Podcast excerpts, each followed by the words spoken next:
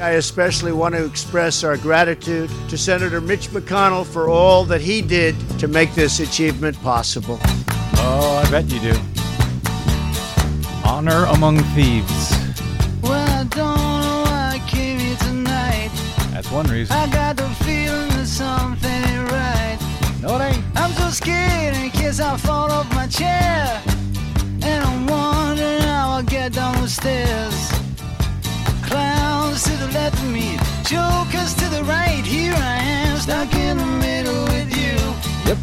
Yes, I'm stuck in From Pacifica. Radio in Los Angeles, this is the BradCast as heard on KPFK 90.7 FM in LA, in Oregon on 91.7 FM KYAQ on the Central Coast, 106.7 FM Queso in Cottage Grove, in Lancaster, Pennsylvania on 92.9 FM WLRI, in Maui, Hawaii on 88.5 FM KAKU.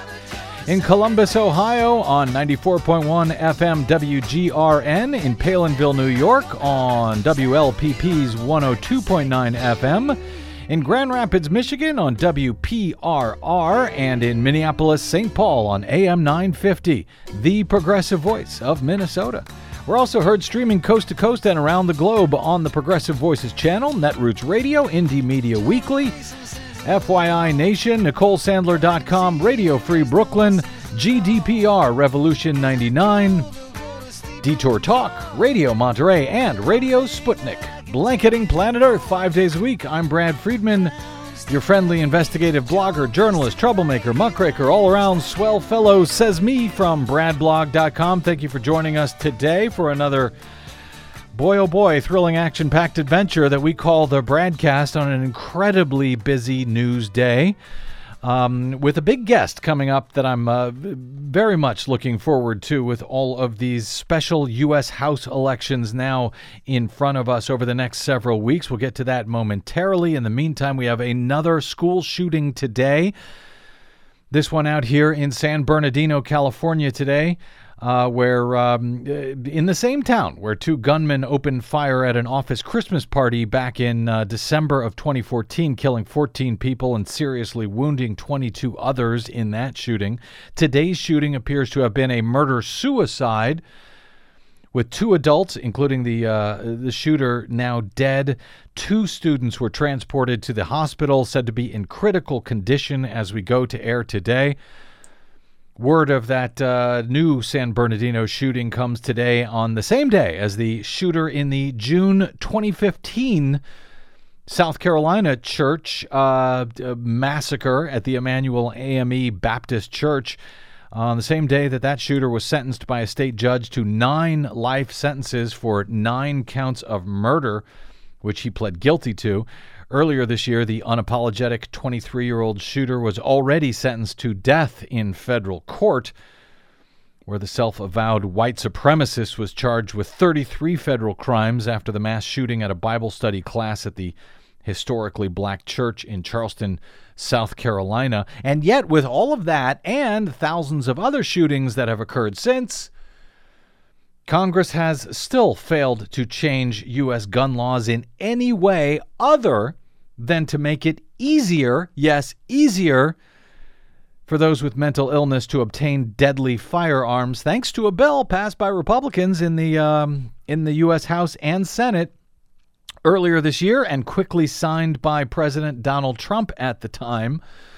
So apparently, that's the resp- Republican response to these shootings make it easier to get guns, ease, even for those who are mentally ill.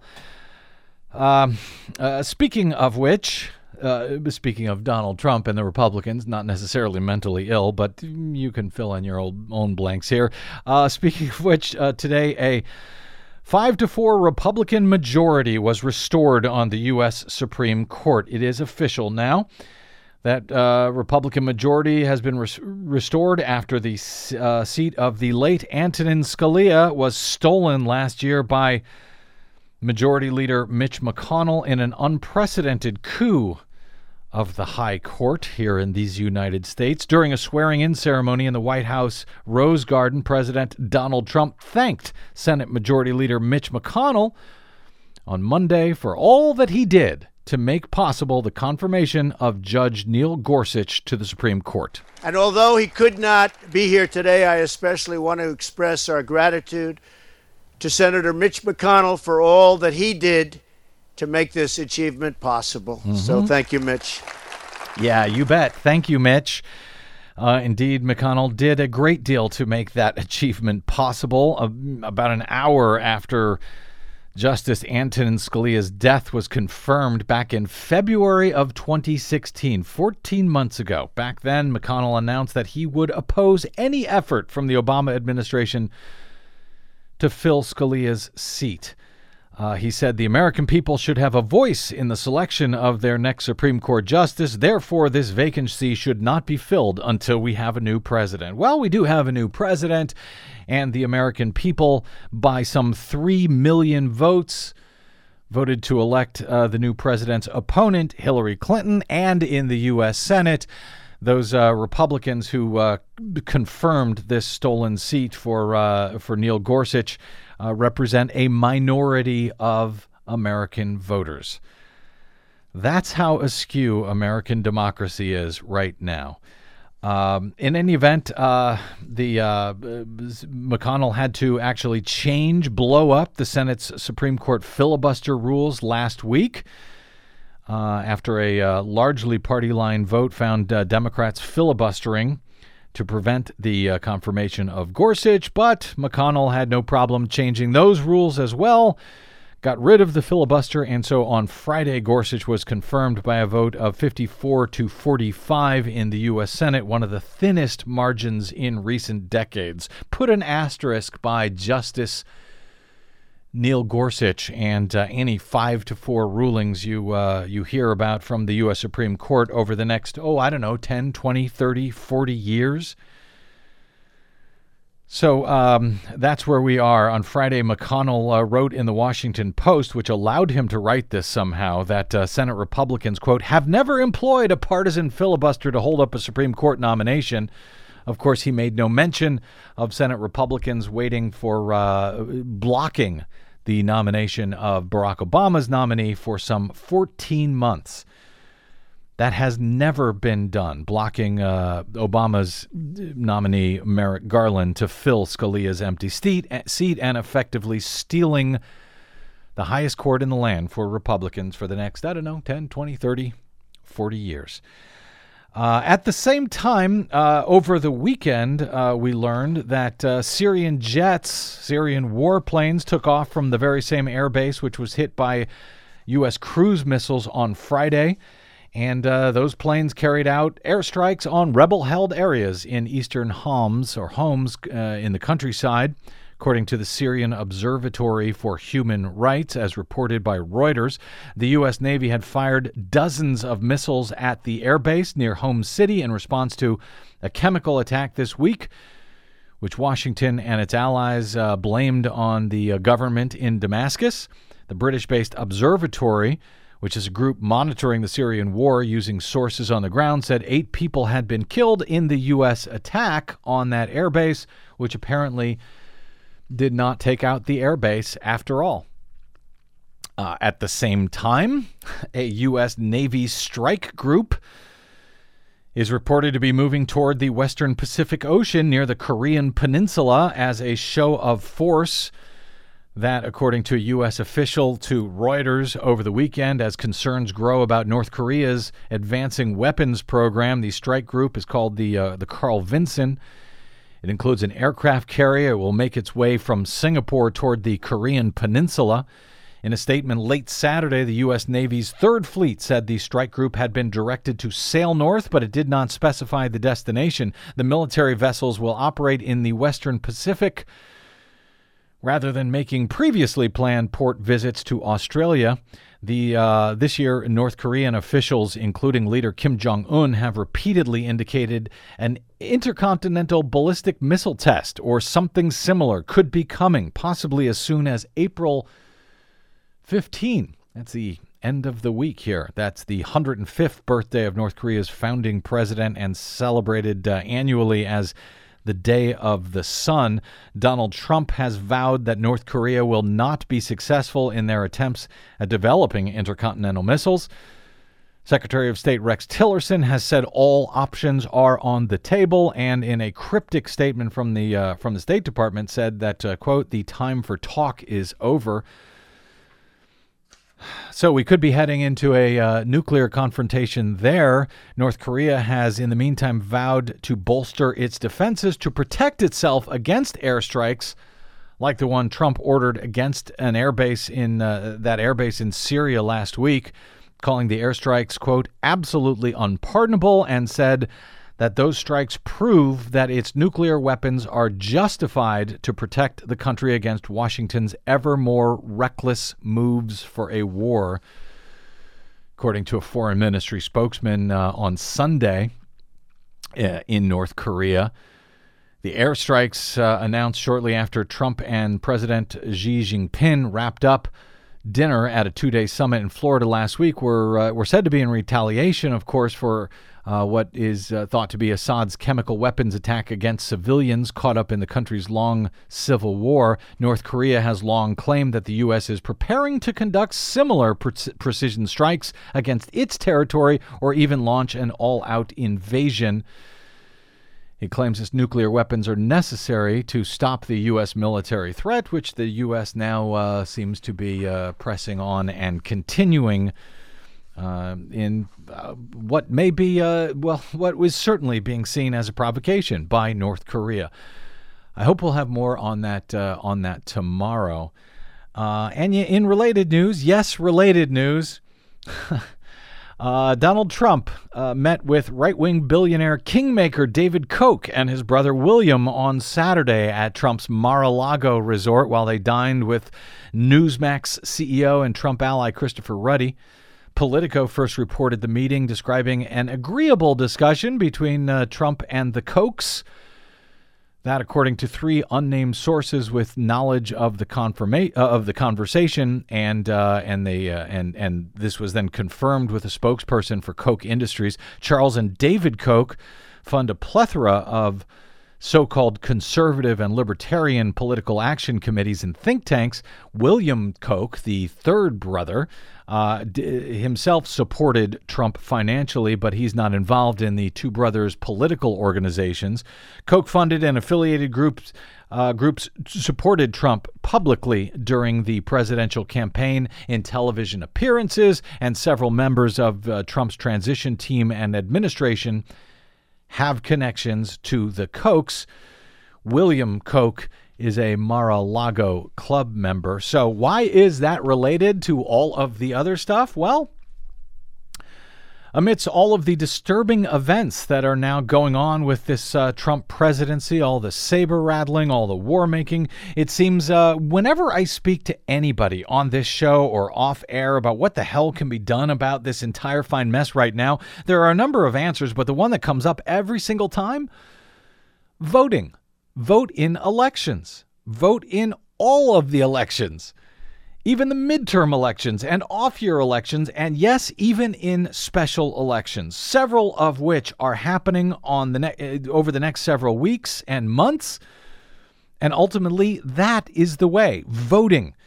That's the way that we will most likely overcome this disturbing moment in American history no matter how no matter how difficult uh, many Republicans are hoping to make it to vote for some people, for certain voters, no matter how gerrymandered, unlawfully, or otherwise, unconstitutionally or otherwise, our congressional uh, and local legislative districts have become, no matter how dif- difficult Republican and Democratic officials have made it to oversee the accuracy of computer reported election results, no matter all of that.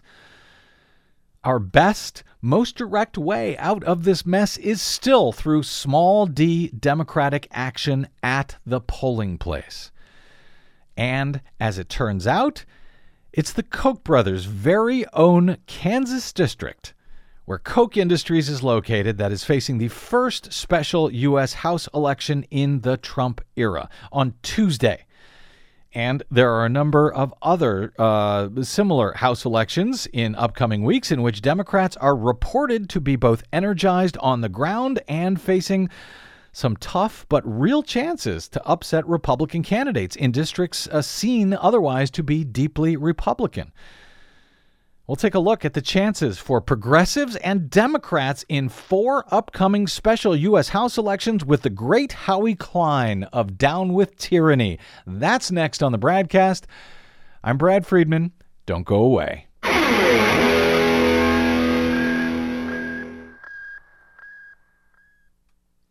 Hi, this is Desi Doyen from the Green News Report and the BradCast, both brought to you without corporate or political influence. Why? Because we rely on you to help keep us completely independent. Please drop by bradblog.com slash donate today and help us stay on your public airwaves. That's bradblog.com slash donate. You'll thank yourself later. I'll thank you now.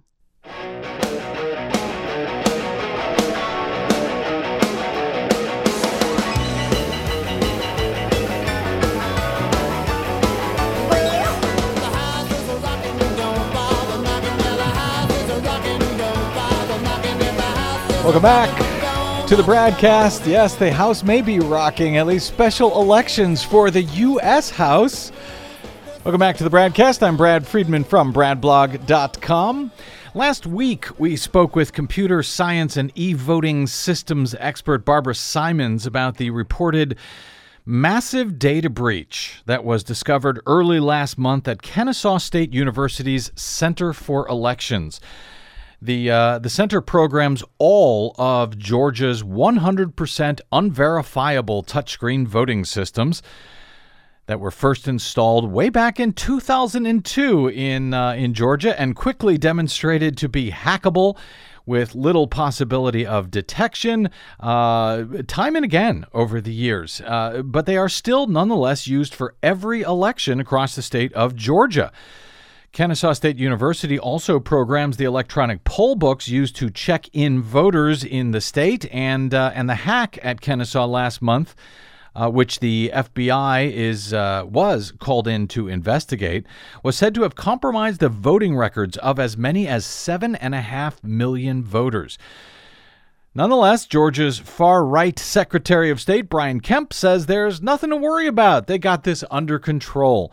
The voting and e poll book systems will be fine during the special election coming up next Tuesday in the state's 6th congressional district to fill the U.S. House seat vacated by Republican Congressman Tom Price, who is now Donald Trump's Secretary of Health and Human Services.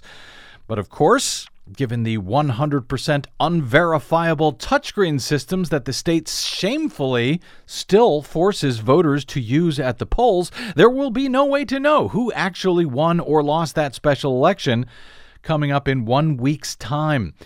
That election is important for a number of reasons, among them because it features 18 candidates in a uh, in a what's called a jungle primary uh, in which if nobody receives more than 50% of the vote, the top two candidates, the top two vote getters, will then go to a runoff in June. Right now, 30 year old Democrat Jon Ossoff is far ahead of the pack in this uh, 18 candidate race because Republicans are split over about 13 different candidates in the usually deep red congressional district uh, previously held by Tom Price for about 10 years, and prior to that by Newt Gingrich for uh, 10 straight elections, over 20 years, a very Republican district normally. More on that election in a moment, but last week, there was a special election uh, uh primary race for U.S. House out here in Los Angeles on Tuesday. Um, of this week, there are uh, there there's another race coming up in Kansas. We've got a number of other special U.S. House elections coming up in a number of states. Uh, to fill seats vacated by the Trump administration appointees in Kansas, in Georgia, in Montana. And, uh, and Democrats and Republicans alike are all watching all of these races as potential bellwethers for the 2018 elections next year when the entire U.S. House and one third of the U.S. Senate will be up for reelection for the first time in the Trump era. So, while last week we discussed the mechanics and the concerns from election integrity uh, experts and, and that point of view about the hacked and unverifiable race in, in Georgia, we didn't get much into the politics of it or for the races coming up now in Kansas or Montana in the next few weeks. Here to discuss all of that is our old friend Howie Klein of Down with Tyranny, a man who covers progressive politics and U.S. House races closer than any man frankly, should ever have to. Uh, he is the uh, founder of DownWithTyranny.com, the co founder of the Blue America Pack, which is dedicated to electing progressives, not Democrats, but progressives to office. Uh, welcome back to the uh, BradCast, Howie. Thanks, Brad. It's been a long time. It has been a long time. There has been uh, too much going on, really, to, fo- to, to focus on electoral politics a lot on this show, much less progressive electoral politics of late. So, hoping we can catch up here with a whole lot quickly today with all four of these upcoming special elections for U.S. House. Uh, and if we have time, if we're lucky, what it all may mean for the 2018 elections as well. So let's start, Howie, here in California. This may be maybe the easy one. I don't know. Last Tuesday was primary day in uh, California's 34th congressional district. It, that's here in Los Angeles. This is to fill the seat vacated by uh, Democratic Congressman Xavier Becerra. He is uh, now the California Attorney General, uh, named to that post by Governor Jerry Brown after um, the previous AG, Kamala Harris, was elected to the U.S. Senate last November. There were some 24 people running in that top two primary uh, in what was historically a or is historically a very Democratic congressional district here in LA. So, uh, due to the way California elections now work, Howie, the top two vote getters in that primary, regardless of party, go on to compete now head to head in the final round of the special election in uh, in early June. So, what happened last week in that primary, Howie? And uh, as it's such a blue district. Is there at least some good news for progressives, never mind the Democratic Party itself, in uh, in the results of that contest from last week? Absolutely. So first of all, let me say that the the California election that you just described, where it's the top 2 mm-hmm. uh, is the same thing that's happening in Georgia six a week from uh, tomorrow. So again, even if, if two Republicans or two Democrats are the top two uh, people in, in in in that race, they would be facing off. So the Republican in, in the 34th district, the district in Los Angeles mm-hmm. that you were just describing, there was a Republican, but there were virtually no Republicans in the district. I mean, Trump got 10 point, I think 10.5 or 10.6 percent of the vote. Mm-hmm. To uh, I think a nine percent of the registered voters are Republicans. So we're talking about not just a blue Democratic district, which of course it is in a very big way, but we're talking about arguably the most progressive district in Los Angeles. So why would I say that? Only one district district in the whole city of Los Angeles, one congressional district went for Bernie Sanders in the primary, and that was the 34th. so this was very much a progressive district. The person who won um, is, is the assemblyman from most of the district, and and he's someone who I've known for many many years. Um, and his name is, is Jimmy Gomez. So Jimmy is, is in the assembly right now. As soon as I got wind of the fact that um, Becerra might get uh, appointed to the attorney general job, I immediately got on Twitter and said, "Oh, Jimmy Gomez has got to run for this seat," and I got pushed back in what in, in, in minutes from the uh, the Speaker of the Assembly's office saying, "Shut up! We need him in Sacramento. Please stop right now." and, and that's because he, Jimmy is a unique guy. There aren't that many people in state legislatures who do the kinds of things that Jimmy has been doing. So this isn't just some, you know, Democratic hack politician. There are so many of them uh, in, in across the country and across this state. Jimmy is a guy who who looked at stuff from the perspective that he came from, working a working family, and tried to figure stuff out from that perspective. So, if you want, I can give you an example, which is paid family leave. He looked at that and it wasn't working. The only women who were using paid family leave were people were women who were making over a hundred thousand dollars a year because the formula only worked for them. The formula didn't work for for women on minimum wage or or, or women who weren't making big salaries.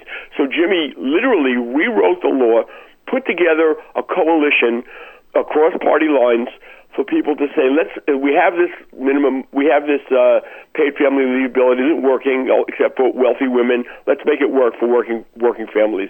And and he did it, and it took it, it took him a couple of sessions to to get it past the legislature, but he did it. And that's the kind of leader that progressives should be excited about, not just someone who sits back and votes right. He'll do that. He'll vote right. But almost any of the Democrats who ran, or not all of them, but almost any of them would vote right. And and and, and when I say almost any, let's let's come to his opponent. So the top two, Jimmy Mm-hmm. won by far. He was about I don't know eight or nine points ahead of his, the the runner up. The runner up is is named uh, Robert Lee Ahn, and Robert Lee Ahn just uh, AHN just ran a race based on his uh, Korean ethnicity. He literally his whole race was uh, in Koreatown, which is part of this district, and he got a very very big turnout and wound up coming in second. The problem with uh, Mr. Ahn is that he's a Republican. And in a district like this, you can't really have a career if you're a Republican. It's a Democratic seat by far. They're never going to vote for a Republican. So he's a very, very wealthy uh, conservative Republican. He changed his uh, um, uh, registration when he realized he wanted to be involved with politics. And a couple of years ago, uh, was a newly minted um, Democrat. But he's not really a Democrat. But he did. he did run. Howie, just to be clear, he did run as a Democrat on the ballot, a D right? next to his name as Yeah. a Democrat, yes. But and what I want to emphasize is a story that I put up on my blog um, at the end, late last night, early this morning, which which is a letter that he sent to the Republicans in his district. So he sent the letter.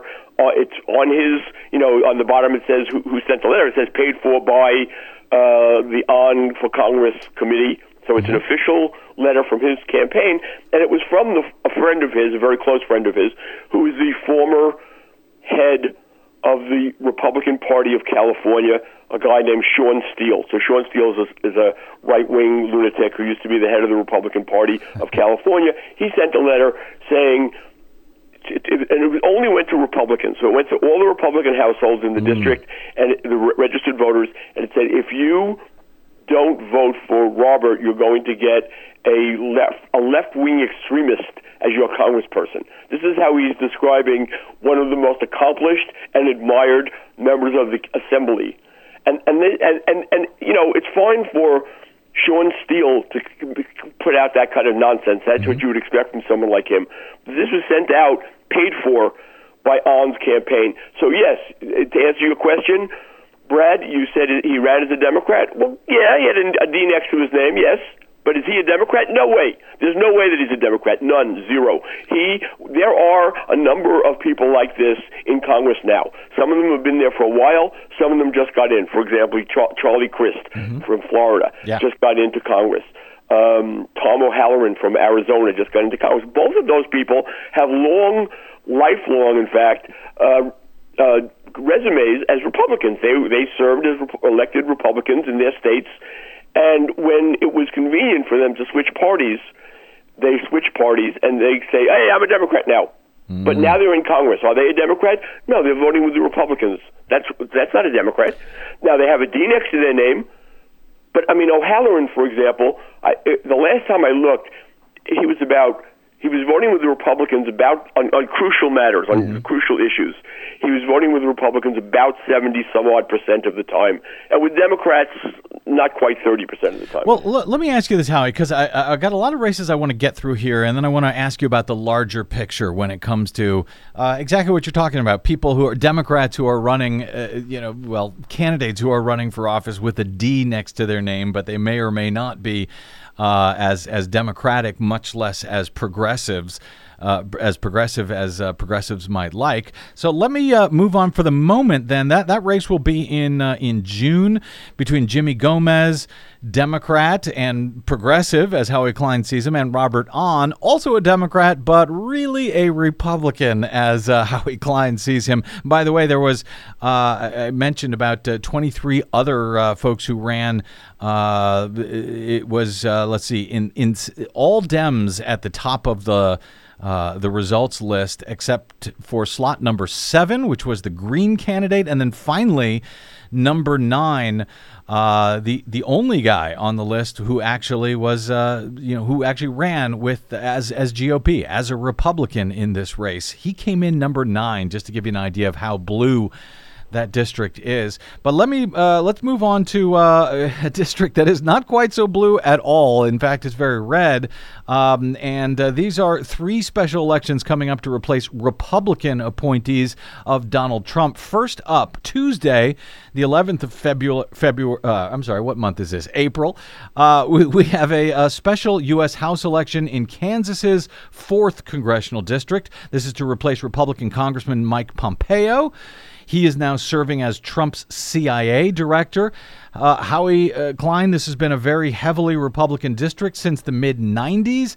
It's right, lar- it's based in Wichita. Yeah, in Wichita, uh, Sedgwick County. It's largely expected to stay that way, but Republicans are apparently uh, reportedly concerned enough that they're pouring a bunch of money now into the race. Ryan Grim over at HuffPo says uh, Pompeo won his seat last November by some 30 points. Several of the counties in this fourth district uh, saw Hillary Clinton receiving less than 15% of the vote, and yet Republicans uh, are throwing in a ton of last minute money. Uh, they brought in Mike Pence, Ted Cruz, Paul Ryan to stop the uh, to try and stop the bleeding. It was reported over the weekend um, by uh, a uh, progressive group uh, Democracy for America that one one local Republican consultant told Politico, "quote Kansas should not be in play, but Kansas is in play." It also shouldn't be in play, by the way, Howie, because this is uh, the, fourth congressional district is where Koch Industries is located. So it doesn't seem like it should be in play at all for Democrats. Uh, and yet, uh, it, well, Howie Klein, is Kansas, the fourth district, really in play for uh, Democratic candidate James Thompson against uh, Republican candidate Ron Estes? Well, I, last week I would have said no, that it's not in play now I, I'll acknowledge that okay, it's in play, but that doesn't mean the Democrat is going to win. It's, it's a really, really, really tough district for him. Uh, it, it, he he's doing better than anyone expected him to do. The the DCCC, the Democratic Congressional Campaign Committee, which is in charge of trying to elect Democrats to the House, they um, they, they don't they didn't expect anything. They're not really helping him or get, or getting on board. Mm-hmm. Of course, they're sometimes a little bit uh, lame, so they don't know. So the the thing is, is that you know theoretically this guy should have no chance. This guy uh, James Thompson should have no chance, but this was not a, a, a Trump district. In, in the primary, you noticed when you were talking about who's, who the Republicans sent into the district, yeah. they didn't actually send uh, Ryan, who's hated, or, or, or Penn, Pence. They did, Pence did a robocall right. for every Republican household in the district. Ryan is, uh, is uh, laying low he's just sending money. He's got a super PAC, um, a, a leadership PAC in, in Congress. They're spending quite a bit of money there not the millions of dollars they're spending in Georgia, but they're spending real money. So there are there are TV ads up now attacking uh, Thompson. But the person who's ne- nowhere to be seen is is Donald Trump when it came to the primary, Trump didn't win the primary there, nor did he win the primary in Georgia 6.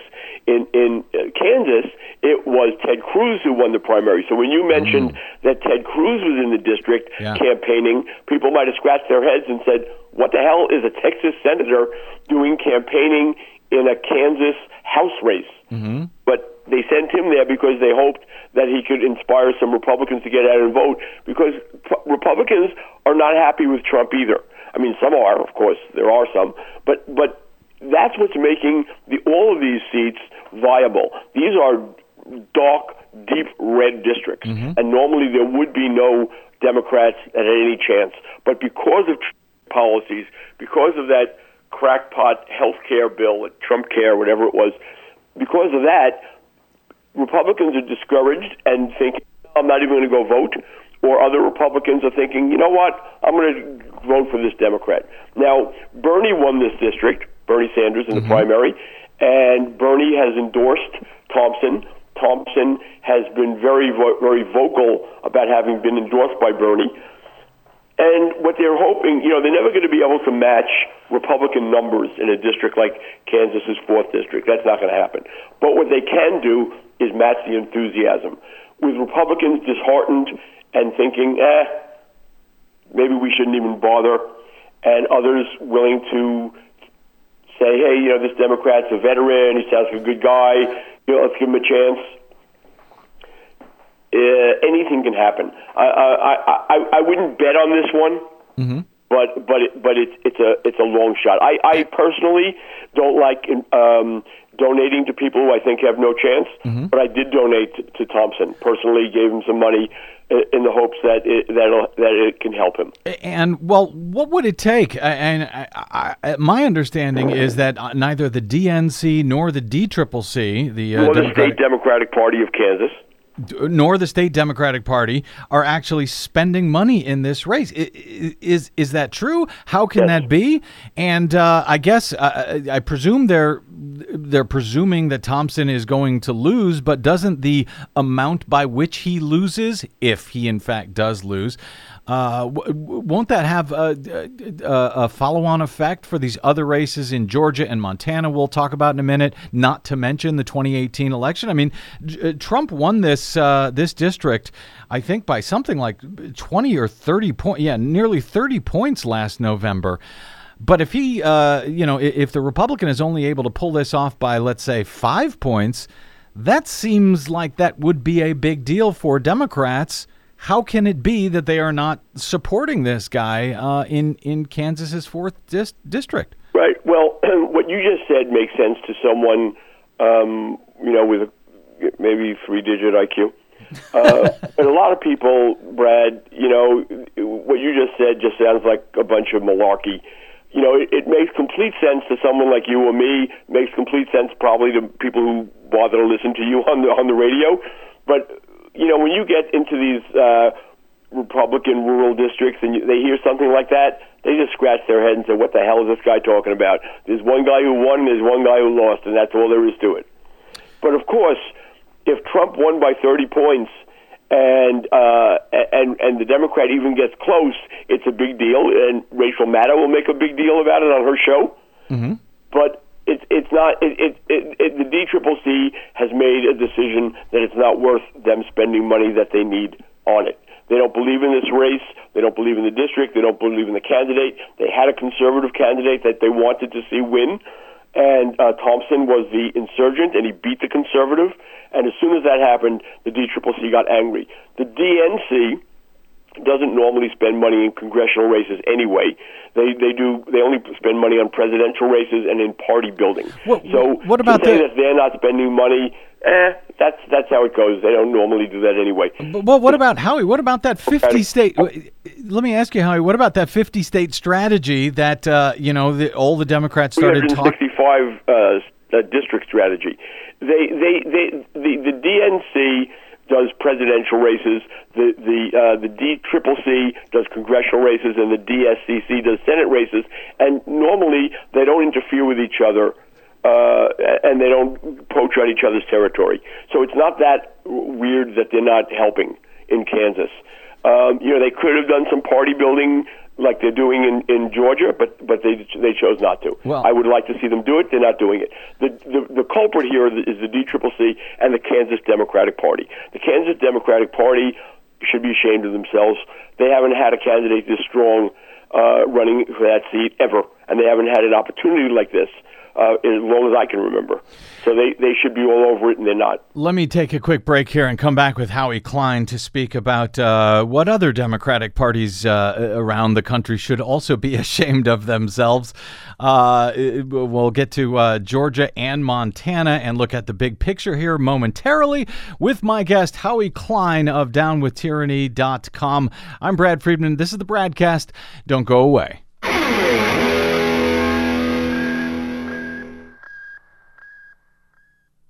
Hey, this is Brad. If you haven't noticed by now, it's no easy feat finding facts, real facts, not alternative facts, over your public airwaves. We try to bring you real facts, truth, and clarity without fear or favor each and every day on the BradCast. but we need your help to do it. If you enjoy the show and or get something from it, please give back a bit if you can by visiting us at bradblog.com/donate. Your support helps Desi and me continue to bring you real independent progressive news 5 days a week over your public airwaves. We simply can't do it without your help, and that help is needed more now than ever. Please stop by bradblog.com slash donate today to make a one-time donation or even better automated monthly support it'll take you about 60 seconds and you can rest easy knowing that we'll be here every day making sense of it all or at least trying to that's bradblog.com slash donate and thanks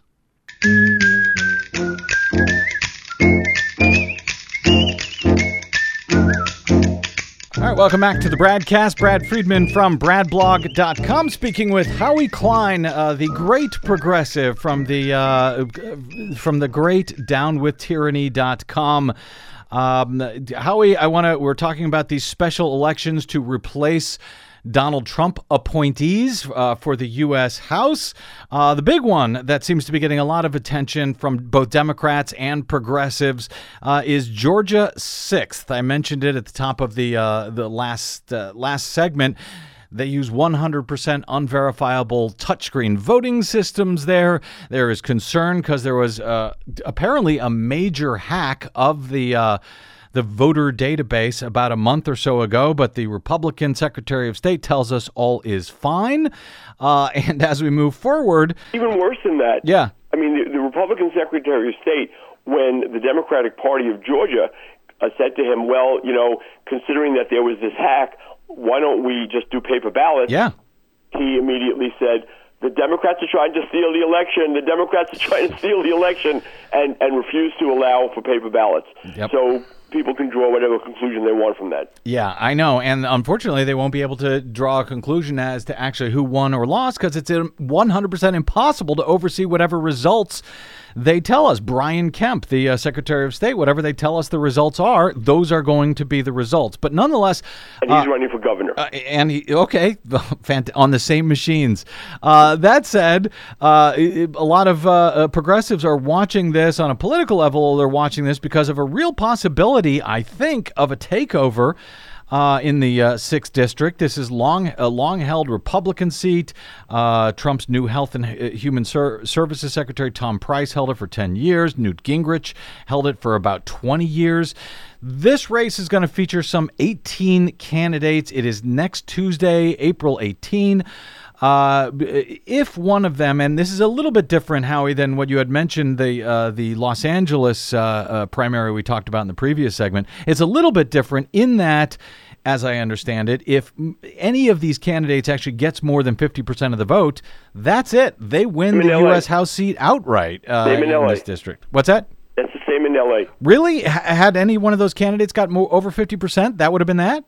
50% plus one vote, and you're in. I did not realize that that was the case. Okay, well, it's definitely the case in Georgia. And the reason it's most important here is because uh, you've got this Democratic candidate, Jon Ossoff, 30 year old, sort of came out of nowhere. He's apparently he's polling at uh, 43% last I saw.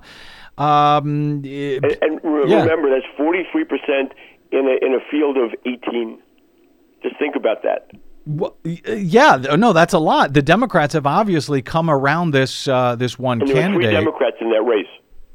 Really, and, yet they've all gone for Ossoff. On the other hand, uh, it's a Republican district. You got a lot of lot of Republicans running. Uh, they argue that the reason they're not doing so well against Ossoff is because they're split across a, a, a, a wide field. So, what are the chances here that a Democrat could actually win this thing outright uh, in the in the first round of voting next Tuesday in Georgia in this very very red district? Very, very, very tough to win it outright, 50 percent. Uh, Ossoff will come in first by far, so we know that mm-hmm. from the polling, and the polling has been consistent. There have been five or six polls, most of them Republican polls, and they're all showing the same thing: Ossoff at over 40 percent.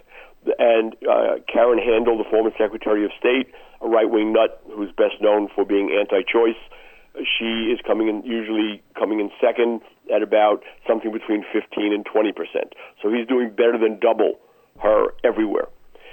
the thing is, she's so toxic to so many people that there are Republicans who will never vote for her. So if she's their nominee, which looks likely, there are going to be other Republicans who just decide to sit out the race. So Ossoff wants to win a week from tomorrow, obviously. Mm-hmm. But that's that's really, really, really a hard a hard one. I, I, I wouldn't bet on that. But it, it, I mean, it could happen, but it, it's unlikely. And if he doesn't, what By are the way, chances? He didn't come out of nowhere. Yeah. He was a staffer for two Democratic congressmen in his young life. One, uh, of course, John Lewis, Mm-hmm. who brought him to the attention of the public. I mean, everybody Mm. heard of Jon Ossoff because of, of John Lewis, Mm. and he also uh, he also worked. Oh, what, oh, now I can't remember the other guy's name. He also worked for another Democratic Mm-hmm. congressman from Georgia, uh, and he's a filmmaker. He's a trained uh, economist. He got a, his master's at the London School of Economics and he's he's not just a nobody. This guy is is, is a is a young, energetic guy with some great ideas. Now, for, you know, for people who want only Bernie Sanders and only Elizabeth Warren or Alan Grayson and everyone has to be that progressive, he's not that. He's a progressive. I spent a couple hours on the phone with him, going over uh, in great detail uh, his policy issues. He's definitely a progressive. He's not going to be, uh, you know, Bernie Sanders. I can tell you. Well- he'll be oh. good. And for Georgia, he'll be amazing. Will he be the best congressman from Georgia? I think so. But i- i- the Republicans will say, you know, the reason Ossoff is doing so well, and by the way, I love uh, somebody had used the uh, the phrase "vote your Ossoff." Yes. Uh, in support of him, which I love. Uh, but the Republicans will say, well, you know, our support is split once we actually have our candidate, uh, once we have the top two in the first round, that Republicans will will come home, and uh, Jon Ossoff does not stand a chance in this? Republican district. Why Paul Ryan spent almost four million dollars already in a race where they don't even have a Republican candidate? Is that the reason why he's running negative ads every time you turn on TV in Georgia six? You get a negative ad about Jon Ossoff. I mean, the, I don't know if you've seen these ads. They're they're insane. In fact, the ads drove his numbers up. Literally, they have ads from when the, ad, the ads against Jon Ossoff ended up driving yes, his numbers. anti Jon Ossoff Right. ads that are so insane. They show him in a in a college play. So this is when the kid was in college. Right. Play when he played Han Solo, and they're making fun of him for playing Han Solo in a play, and that's their ad. And it lit- the, the and they did it twice, two different ads based on that, and it literally drove his numbers up. People in in the district were sickened by those stupid, idiotic ads of Paul Ryan Man. Uh, uh, you know, your theory is is not untrue. I mean, it, it, it's right. The, the, the Republicans are very very split. But if the Republican Party felt like, oh yeah, don't worry, as soon as we we, we unify behind our candidate, we'll be fine, they wouldn't have put over three nearly four million dollars into a primary where they don't have a candidate yet. Just in negative ads against Ossoff. Yeah, and another reason for Republicans to be concerned: Tom Price, uh, who, who, the congressman who won the district uh, by 20 points last November, and is and is now for uh, the, the health secretary. Uh, he won by huge points, but Trump barely took this uh, this district, which is uh, sort of the Atlanta suburbs uh, in Georgia. He, he barely took it. counties. It, it's Fulton, Yeah. Cobb, and DeKalb County. It's parts of all three of them. A- and Trump in- only in took it by- Yeah, uh, Trump won every county in Georgia except for those three counties. Those three counties went for Rubio. So every single county in Georgia except those three went for Trump, and then Rubio won those three. The, the Republicans in this district, they're they're educated, uh, well off, and they know that Donald Trump is a phony and a liar and an and an embarrassment, and they don't find it humorous. They don't like him. they only voted for him by just over. by the way, he has a, an old friend of his uh, named Bruce LeVell, who's running on only one issue. I'm Jo- I'm uh, President Trump's friend, and he is. He's very close, very very close. He was in charge of uh, Mm-hmm. you know minority outreach for the Trump campaign or something, and uh, he he he's yet to crack one percent. And uh, yeah, I was going to say because Trump only took the the district by uh, just over a point. So this really against could. Hillary Clinton, against the person Yeah. who they have demonized as the enemy of enemies. okay, let me uh, let me move to uh, we're, short on time here, uh, so let me move to Montana. This doesn't come up. This race doesn't come up again. Uh, uh, come come up, I think, until late May, uh, May 25, if my uh, stats are right here. Uh, this is a replace to uh, a race to replace Congressman Ryan Zinke. He's now Trump's Interior Department secretary. Uh, Rob Quist, a populist Democrat, is being described as a populist Democrat. Uh, is this race in Montana? It's the at large district. They only have one congressman across the entire state.